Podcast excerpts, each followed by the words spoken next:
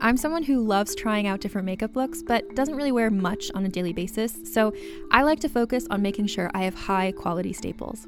And whether you like a fresh face, full glam, or somewhere in between, you've probably seen Thrive Causemetics Viral Tubing Mascara. I've certainly seen it everywhere. You know, the one in the turquoise tube? So, that mascara, along with all of Thrive Causemetics beauty products, are certified 100% vegan and cruelty free, which I look for in makeup, and they've got excellent quality to match. And something I didn't know from all the mascara videos I've seen is that for every product sold, Thrive Causemetics donates either that same product, another product that is needed more, or a monetary donation. They've worked with over 500 nonprofits to help with a wide range of causes like supporting cancer survivors, people experiencing homelessness, education access, and so much more. Knowing that makes me feel even better about using their products. And I do enjoy using them. Like I said, I like having high quality staples, and so my favorites are products that are multi purpose, like the Brilliant Eye Brightener. It comes in a bunch of colors, and I like using them as eyeliner, eyeshadow, and even highlighter. Thrive Causemetics is luxury beauty that gives back. Right now, you can get an exclusive 20% off your first order at thrivecausemetics.com slash thrive. That's Thrive Causemetics, C-A-U-S-E-M-E-T-I-C-S dot com slash thrive for 20% off your first order. Contained herein are the heresies of Radolf Burntwine, erstwhile monk turned traveling medical investigator. Join me as I uncover the blasphemous truth of a plague ridden world that ours is not a loving God, and we are not its favored children. The Heresies of Radolf Burntwine, coming January 2nd, wherever podcasts are available. Hi, I'm Keegan. And I'm Madigan. And you're listening to Your, Your Angry, Angry Neighborhood, Neighborhood Feminist. Feminist. This is a podcast where we explore the world through our own personal feminist perspectives. Hi, everybody. Hi, everyone. It's weird. We're not doing the intro quote unquote live anymore. Yeah. because we're recording remotely and it's really, really difficult to sync up our audio. So we're pulling from other episodes. So if the sound seems weird or abrupt during our intro, that would be why that's happening. Uh, but Madigan, how are you doing? Um, I'm doing really well. I had a bit of a rough day on Thursday, which I talked to you guys about, and then yesterday went really well, and it was a more chill work day. And now I have the weekend off, and I'm actually able to kind of like do the social distancing thing. And yeah. like the only thing that sucks is that we are now out of coffee and beer. Oh no. yeah. So we're like, okay, is there any liquor store that will give us coffee and beer? So I don't know. We're going to try to figure that out today. there are a lot of like mom and pop bodegas that will uh-huh. do that or like that have both. So. That's true. It just depends on if they're open. But, anyways, yeah, that's how I'm doing. We were just playing some um, Donkey Kong races, and um, I'm horrible. There was one game where I literally couldn't even get out of the start. I couldn't find the track. I know what and you mean. Everyone's like Mario Kart's so easy, and I'm like, first of all, there are some there are some that are really hard, and I couldn't even get past start, and I literally like started going backwards through the track, and then I saw Max, so I turned around, and I'm like, finished and then it was like game game over and I was like I did it.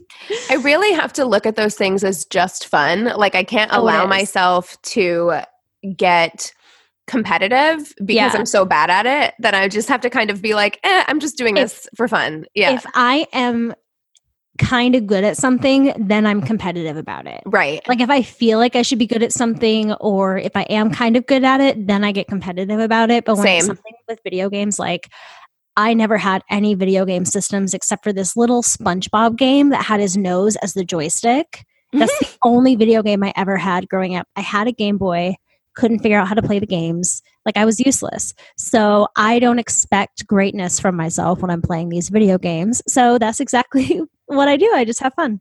Yeah, same. I do the yeah. same thing because, yeah, my brother was obsessed with video games. And so I went the other way, like on purpose you were so, like, fuck you. I don't even want to play video games. Yeah, I totally missed out on all those skills because it is a skill to know like how to like use both your hands to push all the buttons and shit. Like I'm not coordinated at all in that way. Yeah, like, I'm I'm not good at all. How how are you doing, sweetheart?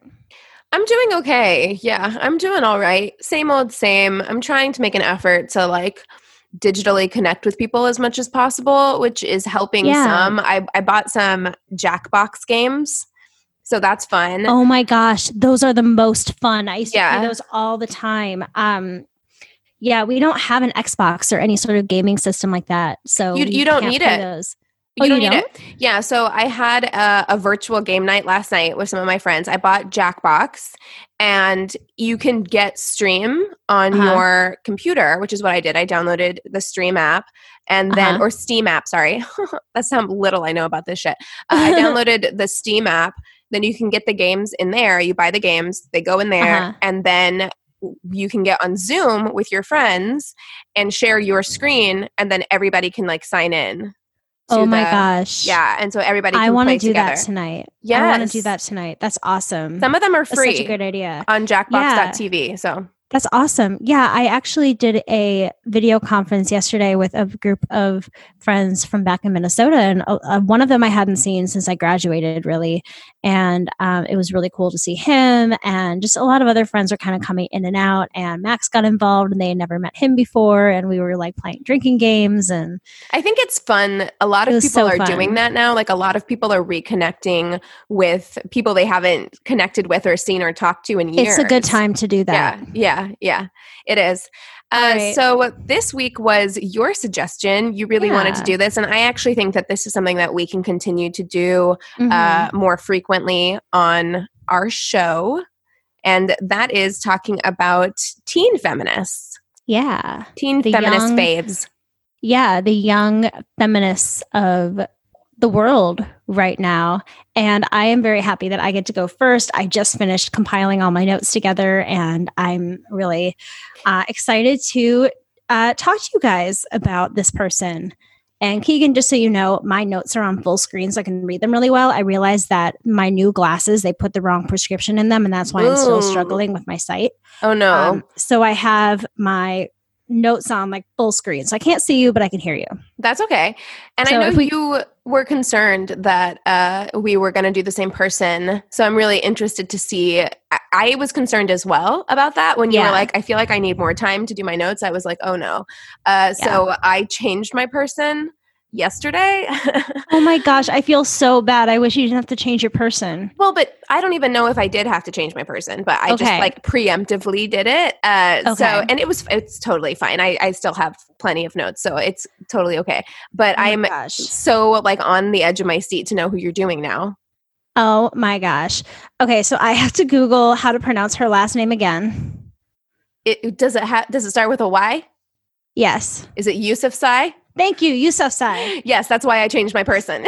Okay, good. Because I knew we that's were going to how- do the same person. I felt it in my bones. I was like, we have, we're going to do the same person. So oh I changed my, my notes. yeah. Okay. I've gone down into this beautiful, like, adventure of learning about Malala Yousafzai this week. I've been loving it. I've been able to talk to T about it, who I work with, and because it's Women's History Month, and it's like a kid who did something great, and uh, it could be inspiring for him, and she's so inspiring to me. So I am going to tell you her story. Do it. So Malala was born on July 12th, 1997 in Swat Valley, Pakistan. Her father's name is Ziauddin and her mother is Toor Pekai. Their family is, I believe, Sunni Muslim, is how you pronounce it. Malala was named after a character in a story of an Afghani girl who was killed for for speaking out against injustice. And before I go too much further, I want to say that I got a lot of my information from a documentary called He Named Me Malala. It was so beautiful. And when they tell these stories about when um, Malala was named and a lot of other these uh, of these events in this story. There's such beautiful animation when they tell these stories, and it's really cool the story behind her name. Um, her family was very poor and couldn't afford to have Malala in a hospital. So, with the help of neighbors, she was born at home. Malala and her father had an immediate connection. In the documentary, her father says, It was a kind of attachment from the first time I saw her. When she was born, her father received the drawn family tree with all of his male ancestors on it. When he realized that no women had been added, he drew an extra line under his name and added Malala to the tree. When she was young, she mostly she was mostly educated by her father, who ran a chain of public schools and was an advocate for education. She would toddle in his school and watch the teachers and students and even pretend to give lectures to empty classrooms. She loved everything about education. In the documentary, she says, "School is my home." So she was raised by this man who was a school owner and education an educator and also a very big uh, activist for education and when she was born, he knew that she was bound to be somebody great. And that's why he gave her this name. And that's why he added her to the family tree and really pushed her to have some sort of education. He really believed that she was someone that had a future. It was almost like a premonition in him. Yeah. You know, though, for me, I'm like, yeah, that that's the response that you should have as a father towards your child. Like that's the mm-hmm. response that you should have. And it's extraordinary because it's not the response that I feel like culturally was acceptable in their culture uh, towards a daughter. It was not at all but yeah i mean like that's what you should feel when you when your daughter is born or your child is born you should feel this immediate connection and and want to like include them in your yeah, life and want yeah. the best for them so, yeah it didn't matter that she was a girl it just mattered that that was his child and he immediately felt that this was because it was his daughter you know this child would be somebody great one day and so he gave her a name that allowed her to be great it he gave her a name that allowed her to be great and he also gave her the space to allow her to be great and to grow which i think mm-hmm. is something that is denied a lot this is actually interesting because the person that i'm doing they're going to juxtapose each other uh, i think oh. pretty well oh. uh, but but yeah i mean like you need to give a child the the encouragement. Uh, yeah, and the ability to know that they can do amazing things. Yeah, know? definitely. Well, and she definitely wanted to do amazing things when she was young. She really wanted to be a doctor, but her father urged her to be a politician. Uh, he would even allow her to stay up late and discuss politics with the family to kind of like nurture that activist spirit in her. He really wanted her to be a politician. So, one of the big reasons why being an activist in Swat Valley, Pakistan was so important was because of, of course, the Taliban. The Taliban were everywhere in Swat Valley when Malala was growing up. And when the Taliban first came, the people of Swat thought that they were good people and they were here to bring peace. And there was this guy named Manula Fazula, and I kept spelling his name wrong. So I'm really sorry if I'm saying it wrong, but for some reason on all of my notes, it's showing up in different spellings. Um, but, anyways, I'm going to call him Fazula. Anyways, I know that's correct, his last name. And he would get this radio broadcast that would be heard all throughout Swat Valley. And every day he would broadcast a sermon. And then by night, he would name the names of those that he felt betrayed the Taliban in some way. And they would be found and killed during the night in the beginning, the Taliban actually made the Swat women feel very important. He would even say, you know, okay, now it's time to speak to the women, you know, men go somewhere else. And he would speak to the women directly through this broadcast. And he really got the women of Swat to trust him. And most of these women who lived in this area as well, you have to understand, were mostly illiterate and they were kept very ignorant from the information of what was going on in the world and in their country and even in their own city. So because they were made to feel so important by this political leader, they didn't really realize what was going on around them. They were very, very swayed by this very charming and uh, apparently peaceful Fazula character. And also the only the other thing is that this was the only thing that they could listen to. They banned music and they banned televisions and if they knew that you had a television, they would break in and steal the TV. So the only thing that you could do was listen to this one man over this one broadcast. Right. So, so I mean, it's a lot of like uh, domestic violence tactics, right? So it's yeah, like yeah. isolation. And then it's also this kind of like love bombing tactic of like making these women feel important and seen in the beginning, yeah, you know? Exactly. It is it is amazing the parallels between some of these uh, violent political groups and uh, domestic violence and things like that. It's interesting how, and cults even, you know, how they all can kind of parallel each other in some ways. Mm-hmm. So this is just kind of to give a bit of understanding to what her life was like when she was growing up in Swat Valley. Taliban had come in when she was very, very young. She was born in 97, and I believe Taliban came in in the middle of the 90s originally in Pakistan. So this was her reality growing up. Um, but she had this father who was obviously uh, a very outspoken man and did not agree with the Taliban. So, Malala began speaking out about educational rights in 2008 when she was only 11 years old. Her father would take her to press clubs and let her speak. In a televised speech, she asked the people, How dare the Taliban take away my basic right to education? In 2009, she became a peer educator in the Institute for War and Peace Reporting's Open Minds Youth Program, very long title, uh, where she would work with schools in the region and guide young people through discussions on social issues through journalism, public debate, and dialogue. So, 2009 was also a really big year because that was the year that BBC Urdu uh, wanted to publish a firsthand account of what it's like to be a female student under the Taliban's influence.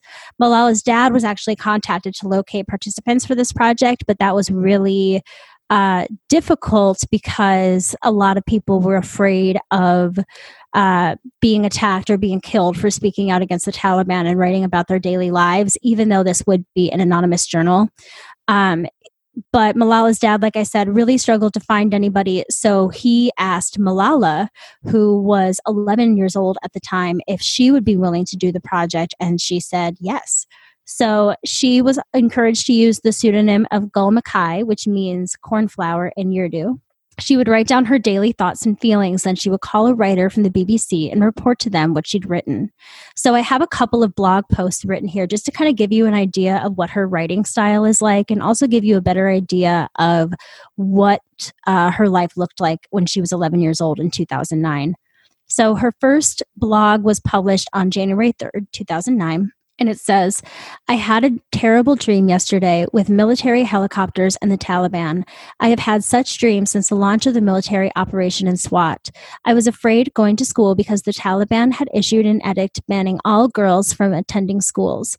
Only 11 students attended the class out of 27. The number decreased because of Taliban's edict. On my way from school to home, I heard a man saying, I will kill you. I hastened my pace. To my utter relief, he was talking on his mobile and must have been threatening someone else over the phone. When the Taliban came to Swat, they banned women from going to the market and they banned shopping. By the way, no idea why I said mobile. Mobile. Well, because like I can't, I don't want to say mobile. He was talking on his mobile. So well, yeah. Mo- mobile just came out of my mouth. Yeah. Well, I mean, we don't call cell phones mobiles. So I think yeah, that's why exactly. you said it like that. We'll, we'll, either say mobile phone or yeah, cell phone. Exactly. people who call cell phones mobiles pronounce it that way. So exactly. that's probably why you and said it. came out and it just sounded like I was like silently judging myself in my head as I was shouldn't. reading the rest of that. Well, I know, but like I was just a little bit like, oh, what the fuck?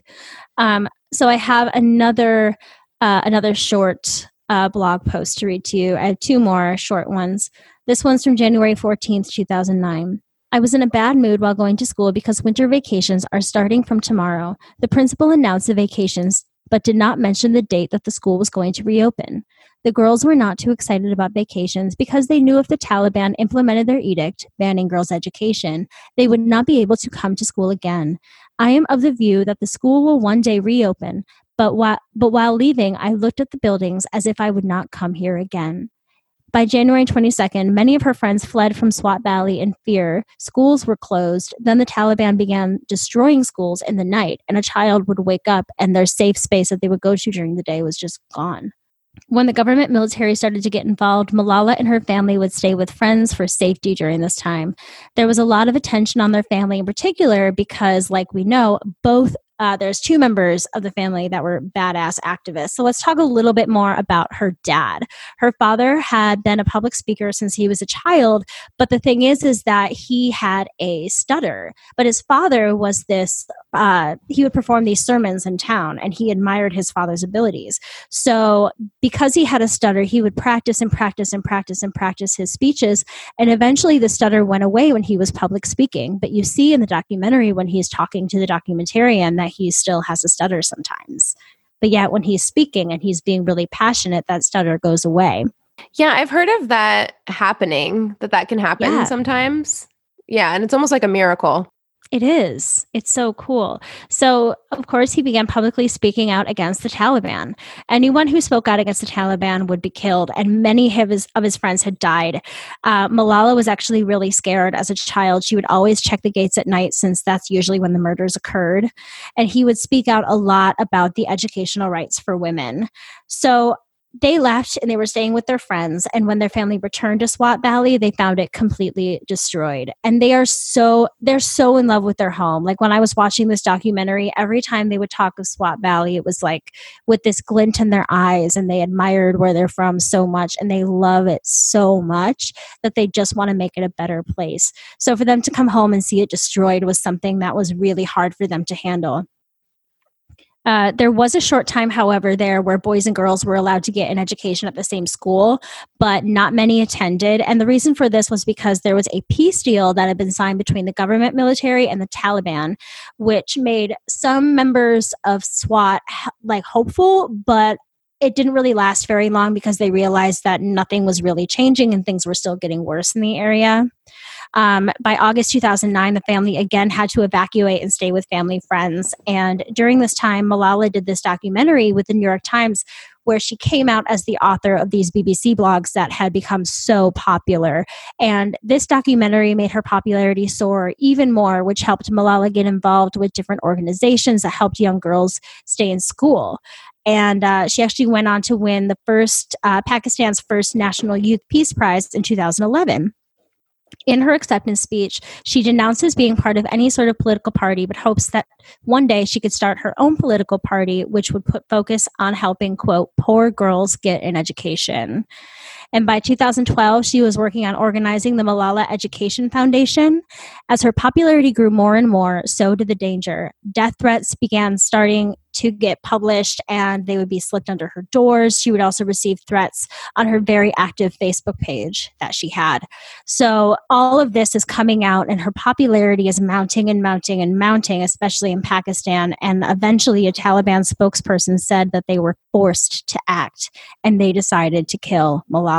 They would later say that Malala was brainwashed by her father and they said that they warned him several times to stop his daughter from using dirty language against us, but he didn't listen and forced us to take an extreme step.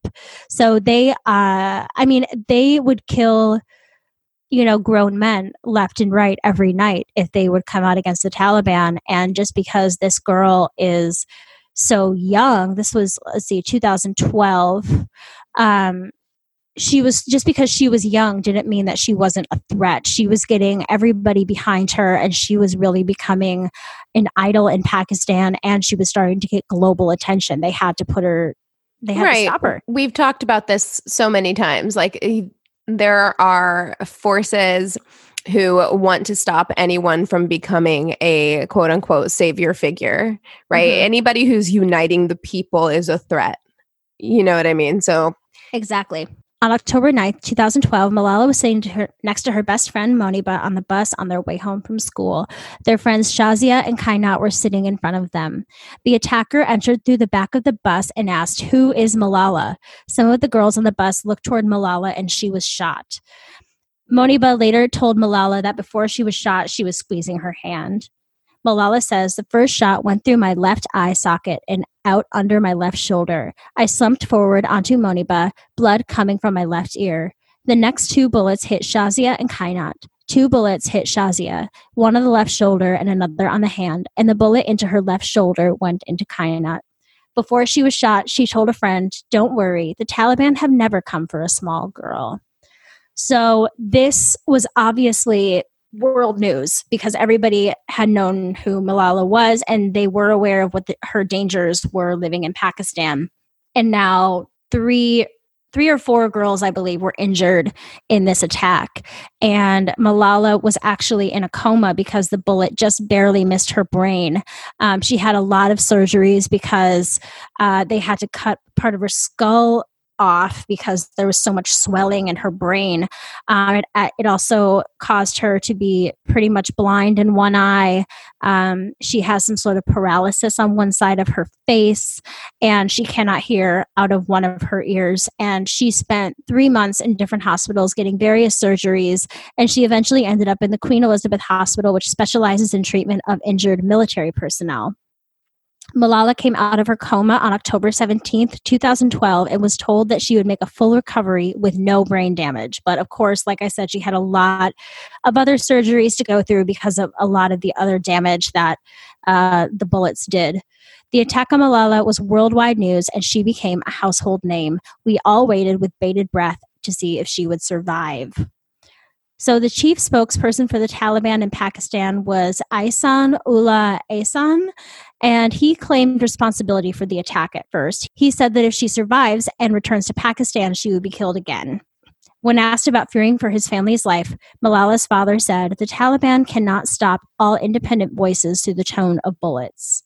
When Malala was in the hospital, she was visited by former Prime Minister Gordon Brown, who launched a petition with the name I Am Malala. The petition's goal was to have no child left out of school by 2015, and it included three demands. One was that we call on all Pakistan to agree to a plan to deliver education for every child. Two, we call on all countries to outlaw discrimination against girls. Three, we call on international organizations to ensure the world's 61 million out of school children are in education by the end of 2015. Later, so the attacker was the prime minister of what country? I I believe he was uh, the former prime minister of Pakistan. Oh, okay.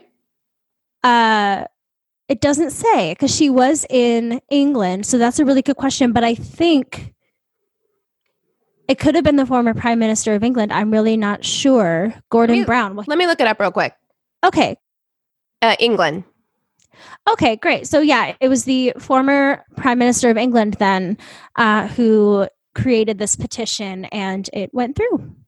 So, after all of that, there was attacker identified as Ata Allah Khan, and they would go on to arrest six others involved as well. But all of those were initially released because of lack of evidence. But in June 2018, sources confirmed that Mullah Fazula was killed by a U.S. Afghan airstrike. He had been hiding in eastern Afghanistan since 2012 because he was afraid of being caught for um, initiating the attack against Malala.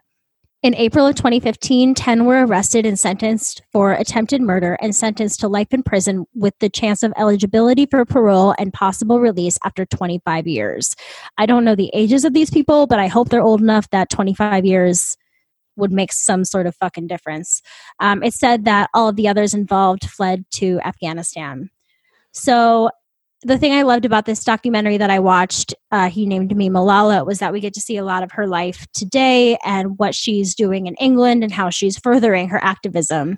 And the documentarian asks her if she's angry at all at her attackers for doing what they did.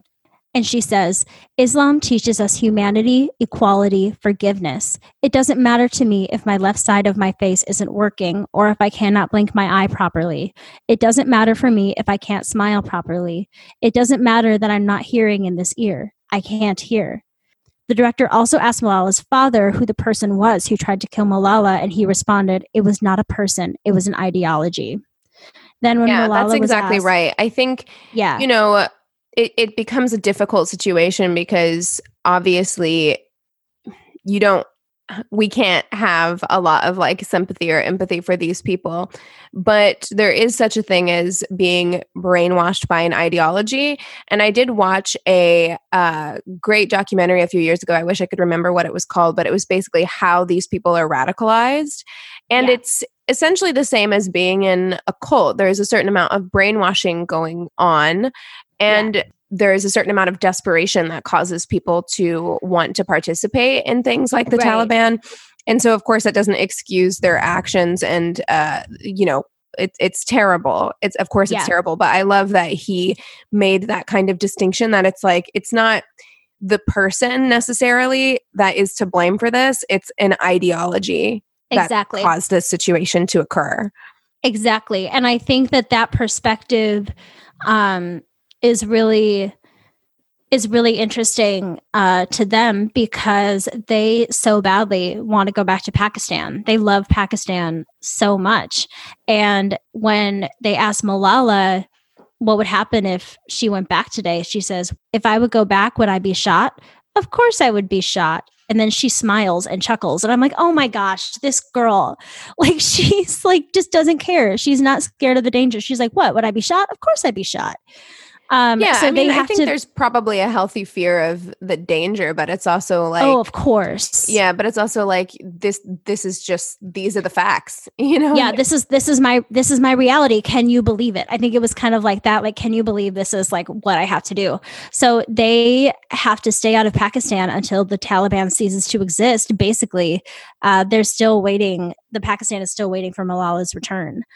Um, so Malala is more active than ever these days. Not only is she giving speeches at the UN, meeting with Barack Obama, and confronting him about his use of drone strikes in Pakistan, and donating $50,000 to the United Nations Relief and Works Agency for Palestine refugees in the Near East, she is also going to school full time. And according to her, she is having a really rough go of it. She says that when she was back in Swat Valley, she was like the smartest girl and she was like valedictorian and like everybody looked up to her. But in England, she wasn't the smartest student. Uh, she's even been given ex- extra homework when she'd have to like miss a week of school for her travels to like go do a speech at the UN. She'd be given like extra homework to. Well, she also has like, extra grades up challenges. I mean, she's studying yeah. in a second language in a culture that's not her own. Well, you know? she she did learn English at a very young age. She's fluent in three languages. She's fluent in Urdu, English and something else. yeah, but it's it still not her native language. Like even it's, if you oh, it's totally true. A language yeah. at a young age, I think probably studying in that language with native yeah. speakers uh, in a different culture has got to be super challenging. Oh yeah, I mean the culture shock is crazy. Um, it's funny in the documentary they actually pull out some of her tests from school, and on one of them they got she got seventy three percent, which I was like, what? Because she's so smart. And then on a physics test she got sixty one percent, and the documentarians were like, what? Like how is that even possible? Because she's constantly reading like these super dense scientific books. Yeah. Know? But you could also be like really good at certain subjects and not great yeah. at other subjects, you know? Like well, it's I, interesting though with with physics because she loves she was reading the theory of everything, I think, in the documentary. Yeah you know i'm just like come on girl but she she works really hard that she can catch up with the other girls in her class um, but she's had a really hard time socially in england too her classmates all wear shorter skirts and they have makeup on and they have boyfriends and none of those things really interest malala except she loves uh, google imaging pictures of good looking soccer players. well, she's There's a segment. A young woman, you know. She's like, yeah, she was 17 when this documentary was shot, and um, she was just they were like teasing her about all the good looking like actors and soccer players in the world, and she was blushing, and it was so funny. And they really go into you know what the culture of being Muslim is like, and also kind of how it's changing and how they practice it differently in their family, but also how, you know, the mother is maybe a little bit more old school and is having a harder time adapting to Malala, um, you know, really living a very different life. Like she encourages Malala not to look a man in the eyes and shake their hand. And Malala just said, well, if they're going to talk to me and shake my hand, then I'm going to do the same thing to them. You know, so there is a lot of a big culture change. And they miss they i've said this so many times but they missed their their their home so much and they really feel like their work there isn't done but the thing is is that even to this day the taliban is stopping malala's friends cars and threatening them. So it's like it's still very active there that malala is not safe um, in the documentary, they show Malala working with schoolgirls in Kenya. She start, I think it was like 200 girls in this school that she helped um, get an education. And then there's also a scene, a very beautiful, touching scene where she is helping Syrian refuge- refugees cross the border, and she helps set them up with an education because on her 18th birthday, she opened a school in Lebanon near the Syrian border for refugees. It was funded by a nonprofit called the Malala Fund. And the biggest thing that I take away from this whole story is that Malala is can really be an inspiration to anyone, no matter how old or young you are, or what your abilities are, or what your strengths are. If you speak up about something that you feel is unjust, and you speak loud enough and you work hard enough, no matter who you are, you can make some sort of difference. Yeah, yeah, it's super inspiring. She is uh, a complete inspiration, and also it also speaks to that idea of justice above all, like justice above my own safety, which I think yeah. is something that we talk about a lot on this show and we talk about feminist favorites mm-hmm. is it, it, seems to be like a common theme uh that kind of like goes throughout lots of martyrs yeah yeah and i don't know? i feel like martyr some nowadays has like kind of a strange connotation to it because oh, what, does it? What we started saying. Well, you know, it's like, oh, you're such oh, a martyr, like, or like stop whatever. being such a martyr. Yeah. Oh, okay, I mm-hmm. get it. I get it. Yeah, not that that's I negative. See. Not that that's no, like negative. If you're, if you're a legitimate martyr. yeah, I mean, well, it's just. I think it's more to me. It feels more like just being so justice oriented that you're just yeah. like, I'm like it, this isn't fair this is unjust and yeah. that's just it, it's black and white it's a black and white issue Exactly. Yeah, it's like I don't have any other choice. I have to put myself on the line if this is something that I believe in enough. And, you know, I think she was really comforted in doing that by her father, who, you know, had lived that way for so long. You know, he would keep a very sporadic schedule so that he would kind of keep them on their toes. And, you know, he was very encouraged by her father. So, yeah. And supported, you know, I'm, I'm sure that made her feel very safe. Yes, absolutely. It helps when you have people in your corner.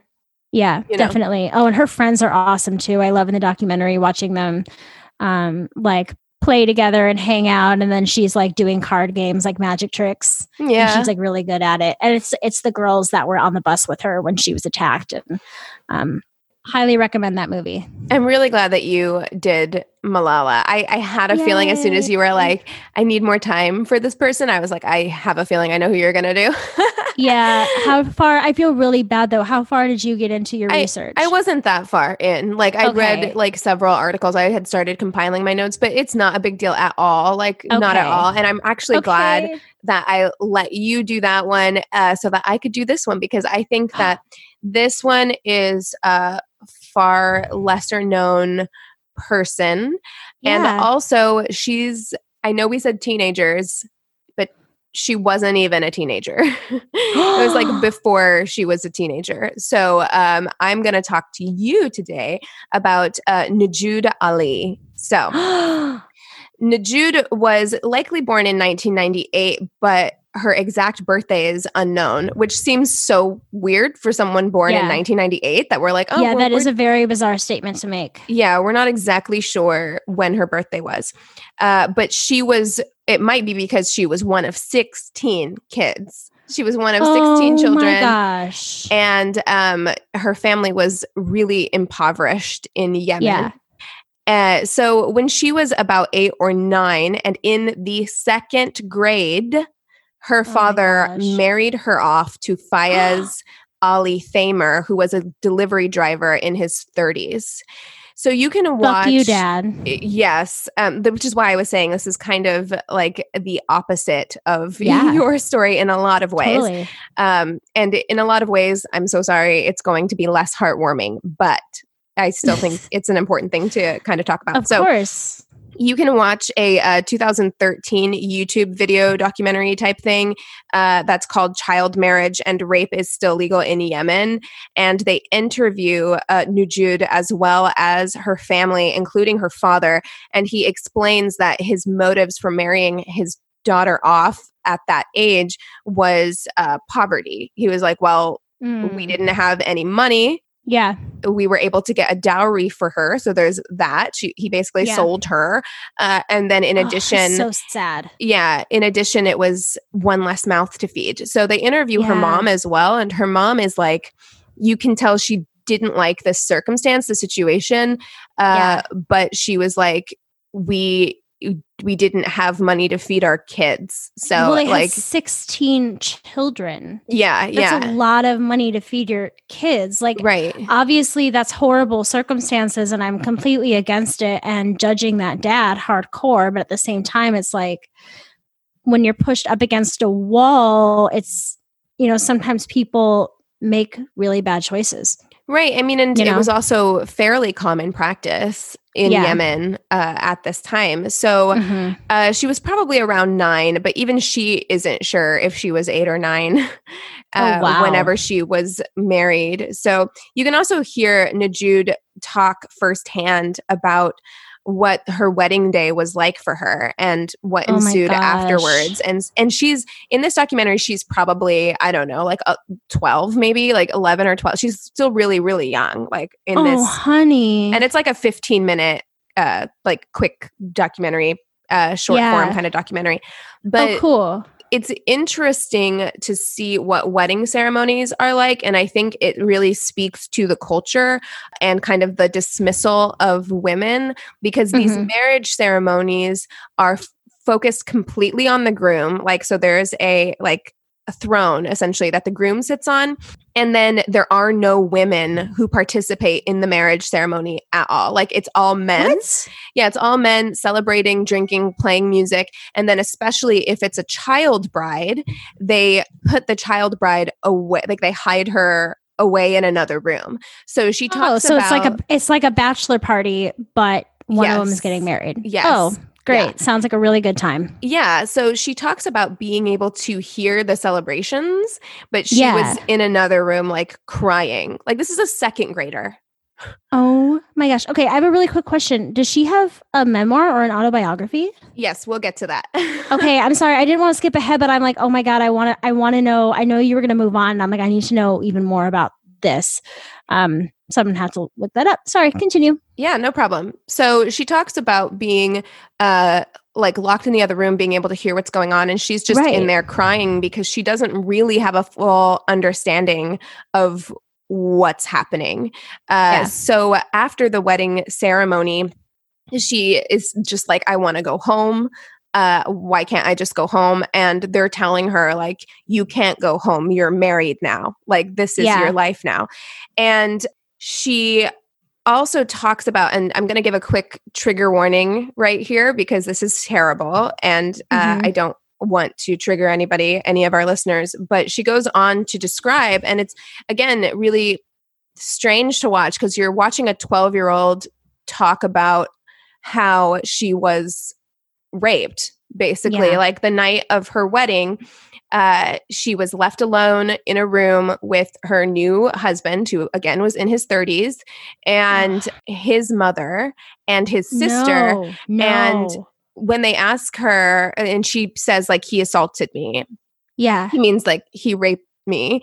Yeah. And when they ask if the mother was still in the room, she said, yes, she was holding me down. So her new mother in law was holding her down. And, you know, of course, she's screaming. I- Oh in this situation, she just wants to go home. She doesn't have a Yeah. full understanding of what's happening. So, under Sharia law in Yemen, there is no age limit for marriage. So, it was pretty fairly common practice to marry off daughters at a very young age. Right. However, um, it is illegal to engage in intercourse with somebody under the age of 15. Interesting. There was a little bit in a lot of the articles that I was reading. There was some, I don't know if it's conflicting or if it was more like a, they do it kind of like case by case. Uh huh. But either way, it was usually you are not, even if you marry a child as young as like eight or nine, you're not to engage in sexual intercourse with them until they've gone through puberty, typically. Right. And so uh, when Nujood's father married her off, he says that it was with the understanding that Nujood's new husband would not have intercourse with her until either a year after the marriage, which is what he said in this interview, which would have still put Nujood at like 10 or Right. or a year after her first menstrual cycle, which is something that I saw in a lot of articles. It's just so like that. That's just so gross to me that a father would say, "You're allowed to sleep with my daughter uh, once she has her first period." Like, there's something to me that's just so archaic and disgusting about this, and Well, the fact that this happened in what was it? This she was born in 98, 97? Uh, she was born in 98. So She's born in 98. So this is in the 2000s. Like this isn't that long ago. And this Right. just sounds so archaic and disgusting. So they got married in like 2007, I think. yeah. Yeah. Uh yeah, no, it's it's incredibly archaic. Like she was sold. Like her Yeah. dad sold her to Yeah. uh, in order to like make money to feed their family. Yeah, and the conditions and the mm. conditions are absolutely disgusting when he says, "Oh yeah, you can sleep with my daughter, you can rape my daughter, but wait till she's 10 or wait until she has her first menstrual period." Well, also those could be two very different things as well. He's of course going to choose, "Oh, I'll only have to wait a year. I'll wait till she's 10." Right, which is why I don't I don't know exactly I don't understand if there was like a lost in translation thing Yeah, with her dad. But they both they both suck and it's gross. No father should ever say, "You can have my daughter once she ha- has her first menstruation." That's disgusting. That made me feel really gross. Yeah. So, in the months after her marriage, Nujood's husband raped and beat her often, and she received no sympathy from her new mother in law. In fact, Nujood says that often uh, her mother in law would tell her son to beat her even harder.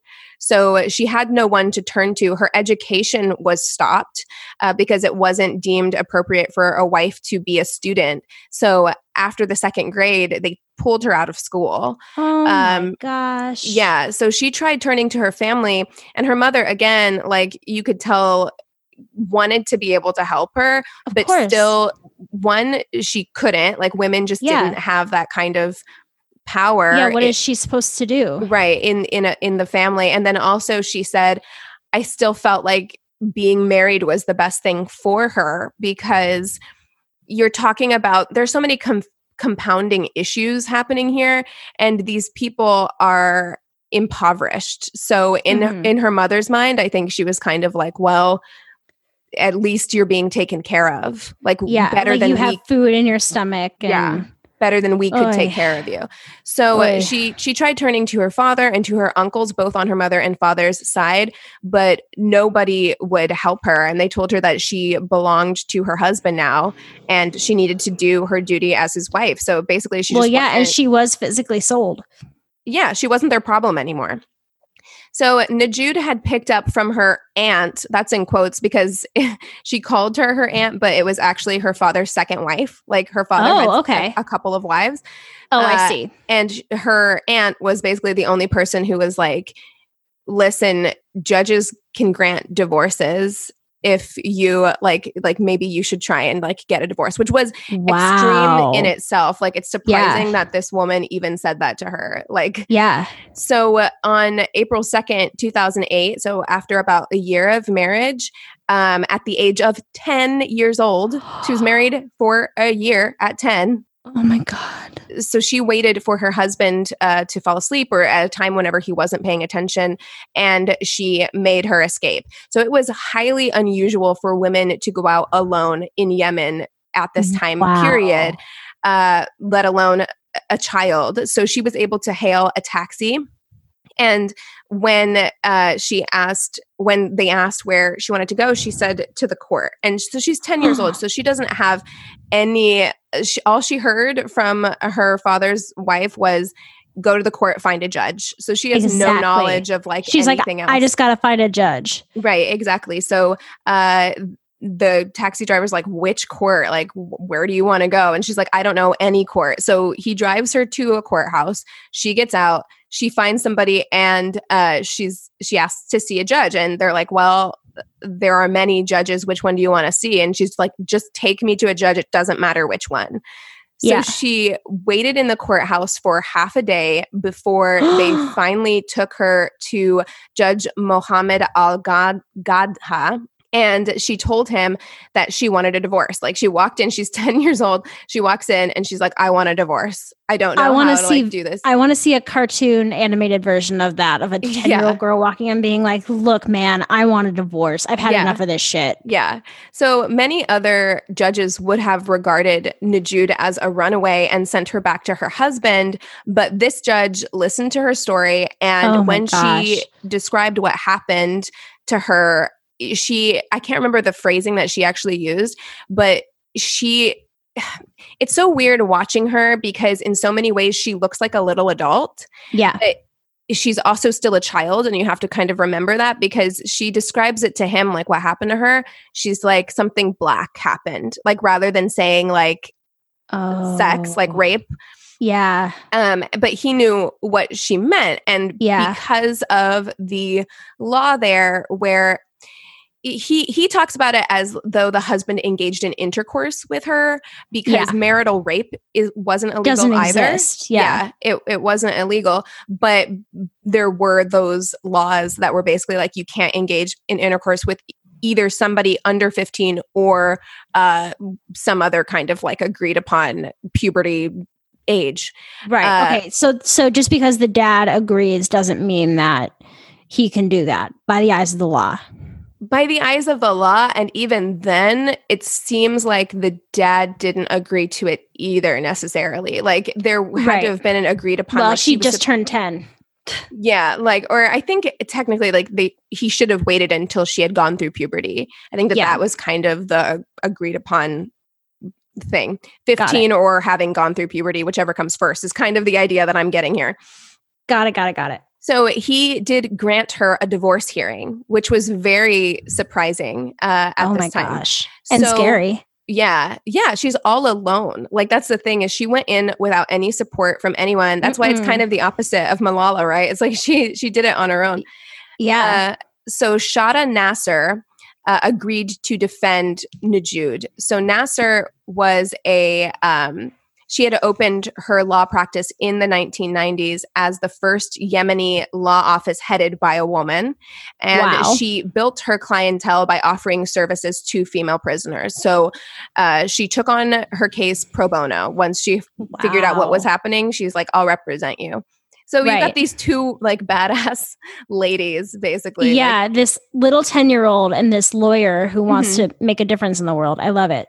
Yes, yeah so um yeah okay so here's here's what i had found so yemeni law at the time set the minimum age for marriage at 15 but families had been allowed to marry off younger girls by stipulating in the marriage contract that sex with these young brides is forbidden until an undefined time when they are considered quote unquote ready i don't know okay. what that means but uh, I mean, I think I could probably guess. Yes. Uh, I'm guessing it means puberty, but yeah, ready to be able to like bear children, I'm sure. Yeah. So in court, Nasser argued that Nujood's marriage violated that law and Nujood rejected the judge's proposal. So the judge was like, "Hey, how about you just take a break?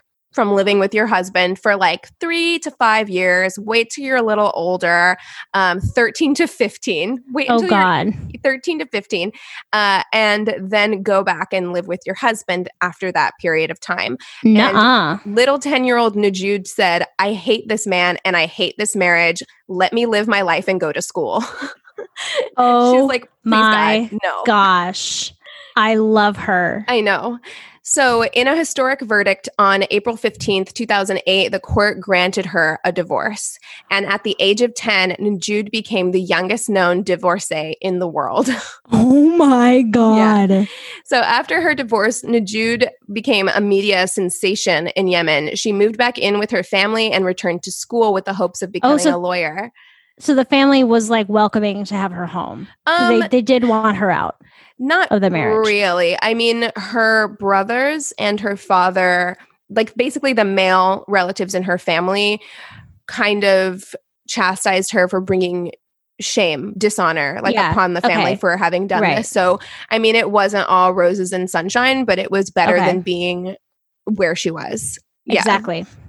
So the case garnered worldwide attention, bringing the issue of child marriage to the forefront, and it inspired other people, including an eight year old Saudi girl who had been married to a man in his 50s whose father married her off for $13,000 to seek annulments and divorces. So Mm-mm. a lot of other people kind of followed in her footsteps. Uh, once they saw like that this had happened, they were like, "Oh, there's a recourse for us. If, uh-huh. if we don't want to be married, we can find a way to get out of it." Or like it gave a lot uh-huh. of it inspired a lot of other people. Wow. Her case even sparked parliament in Yemen to try and pass legislation that made 17 the minimum age for marriage, but it was blocked by the opposition party, which was Yemen's Muslim Brotherhood. Um, mm. And the leaders of this opposition party hold the belief that there's nothing wrong with char- child marriage because the Quran doesn't stipulate an age for marriage. So they're oh. like, there's nothing wrong. They're like, in fact, they interview a guy and he's like, I don't understand why you guys are making a problem out of nothing. Like, it's not a problem. Yeah. Yeah. So uh, unfortunately, that didn't pass. But it it did cause like forward movement, like or and yeah. discussion where there previously wasn't one. So uh, Nujood ended up coming to the United States and was honored in 2008 as one of Glamour magazine's Women of the Year at 10 wow. years old. And then Secretary of State Hillary Clinton actually described her, who was then in third, Nujood, who was then in third grade, as one of the greatest women I have ever seen. Wow. In 2009, with the help of an adult ghostwriter, Nujood penned her memoir, I Am Nujood, age 10 and divorced. Her memoir spent five weeks as the number one bestseller in France, and it was published in 18 other languages, including her native language of Arabic, which was the thing that she was most excited about when she was interviewed. She's like, I don't really care about the other languages or the other releases, yeah. but I'm really excited that it's being published in Arabic for other people in my country and other countries uh, t- to, you know, read. To know the story. Yeah. Yeah. So, royalties from international sales of the book were intended to pay for her schooling, but her father prevented her from attending school regularly. And oh. um, because of negative world press coverage about Yemen, the Yemeni government confiscated Nujood's passport in March of 2009. And so she was prevented from attending the ceremonies for the world's or the Women's World Award in Vienna, Austria in i know it's not it's it's kind of sad uh the rest of this is kind of sad but in oh. 2010 uh, Nujood's family was living in a new two-story residence bought with the help of her french publisher and they were running a grocery store on the bottom floor. So she was able to help pull her family kind of like out of poverty which is when okay. a lot of her brothers started changing their tune about her being a disgrace. They were like oh it's actually fine. Never mind. Um, thank you. yes. And at the time she and her younger sister were attending school, but the publishers were not able to pay uh, Nujood directly under Yemeni law. So mm-hmm. they gave $1,000 a month to her father until she was 18 to provide for her and her education. Oh, wow. And though so, in the interview that I watched, Nujood's father appeared to take some responsibility for his part in Nujood's marriage and abuse, and he vowed not to marry any of his other daughters into child marriage. Like, so they interview her sister, her younger sister, and yeah. she doesn't seem to buy it. She's like, I'm still scared that I'm going to end up being married off, even though he says he won't do it. I'm still worried yeah. that he will. And yeah, in makes sense. 2013, Nujood reported to the media that her father had forced her out of the house and withheld almost all of the money that she had been paid by publishers. He used the money earmarked for her education to buy two new wives for himself.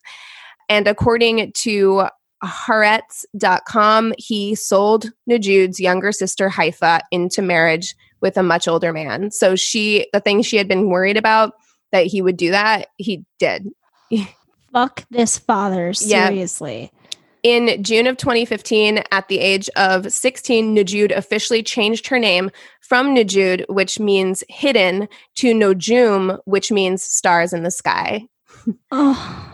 And not much is really known about Nujood's life at present, but it's said that she did end up remarrying at some point and now has two daughters. So I hope it's a happy marriage. What do you think it is? I hope it is too. Um, if you watch that interview, or which I'll link in the show notes, she when they asked her at the time, again, when she was probably like 12, they were like, Do you ever want to get remarried? She's like, No, never. Like that idea is erased from my yeah. mind. I don't ever want to get remarried.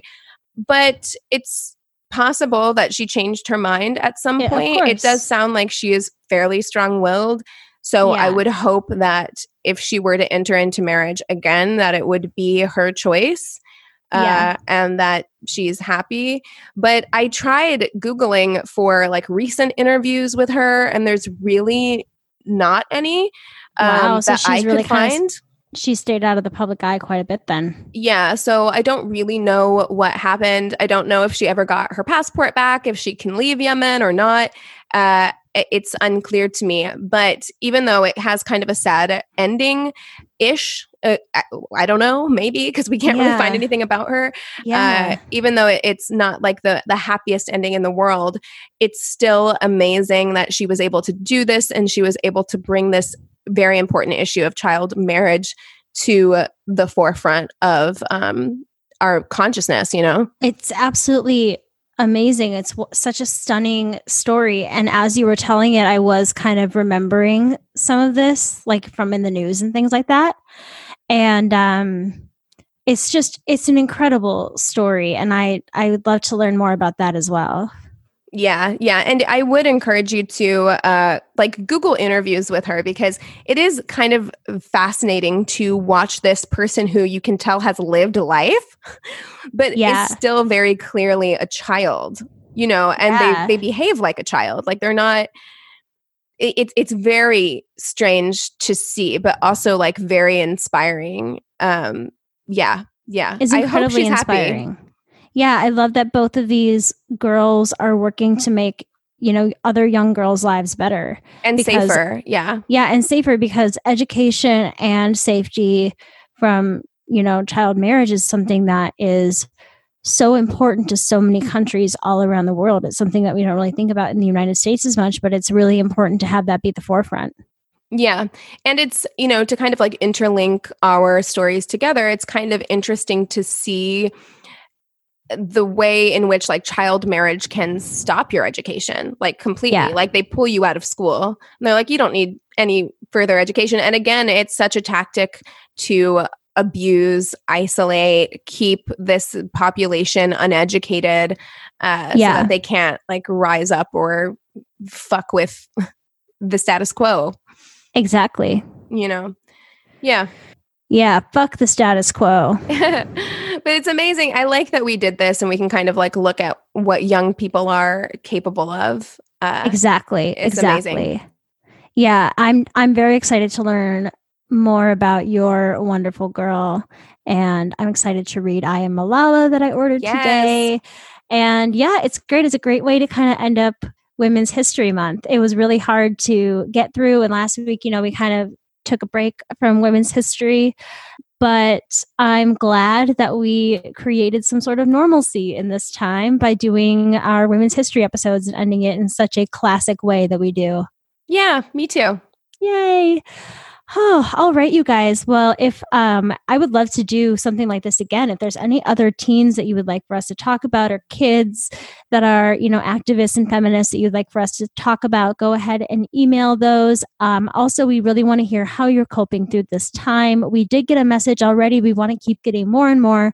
And on our mini episode, we will share how we are surviving and thriving during this time go ahead and email us at neighborhoodfeminist at gmail.com. You can also direct message us at Angry Neighborhood Feminist on Instagram.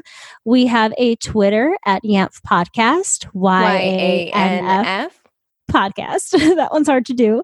Um, let's see. We have a Facebook business and group page. You can rate and review us on our business page and chat with the other listeners on our group page. You can also rate and review us on Apple Podcasts. We really, really, really appreciate it so much. Um, and you have nothing but time now. So you don't have any excuse if you haven't done it. Also, if you don't already, go ahead and listen to us on Radio Public. It is a free way for you to listen and it helps us out just a little bit. All right, that's everything that we have for you today. With all that being said, we encourage you to rage on. Bye. Bye.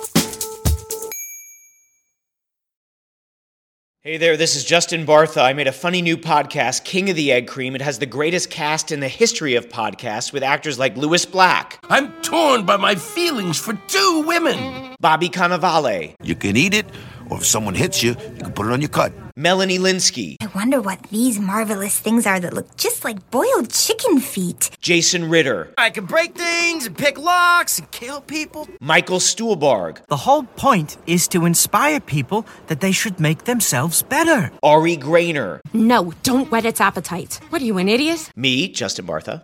That's not just any egg cream, that's a Lemke's special. And all narrated by the hilarious Richard Kind. This is the story of Harry Dalowitz and how he rose from nothing to become New York's King of the Egg Cream. So if you like funny true stories, come listen to King of the Egg Cream, available wherever you get your podcasts.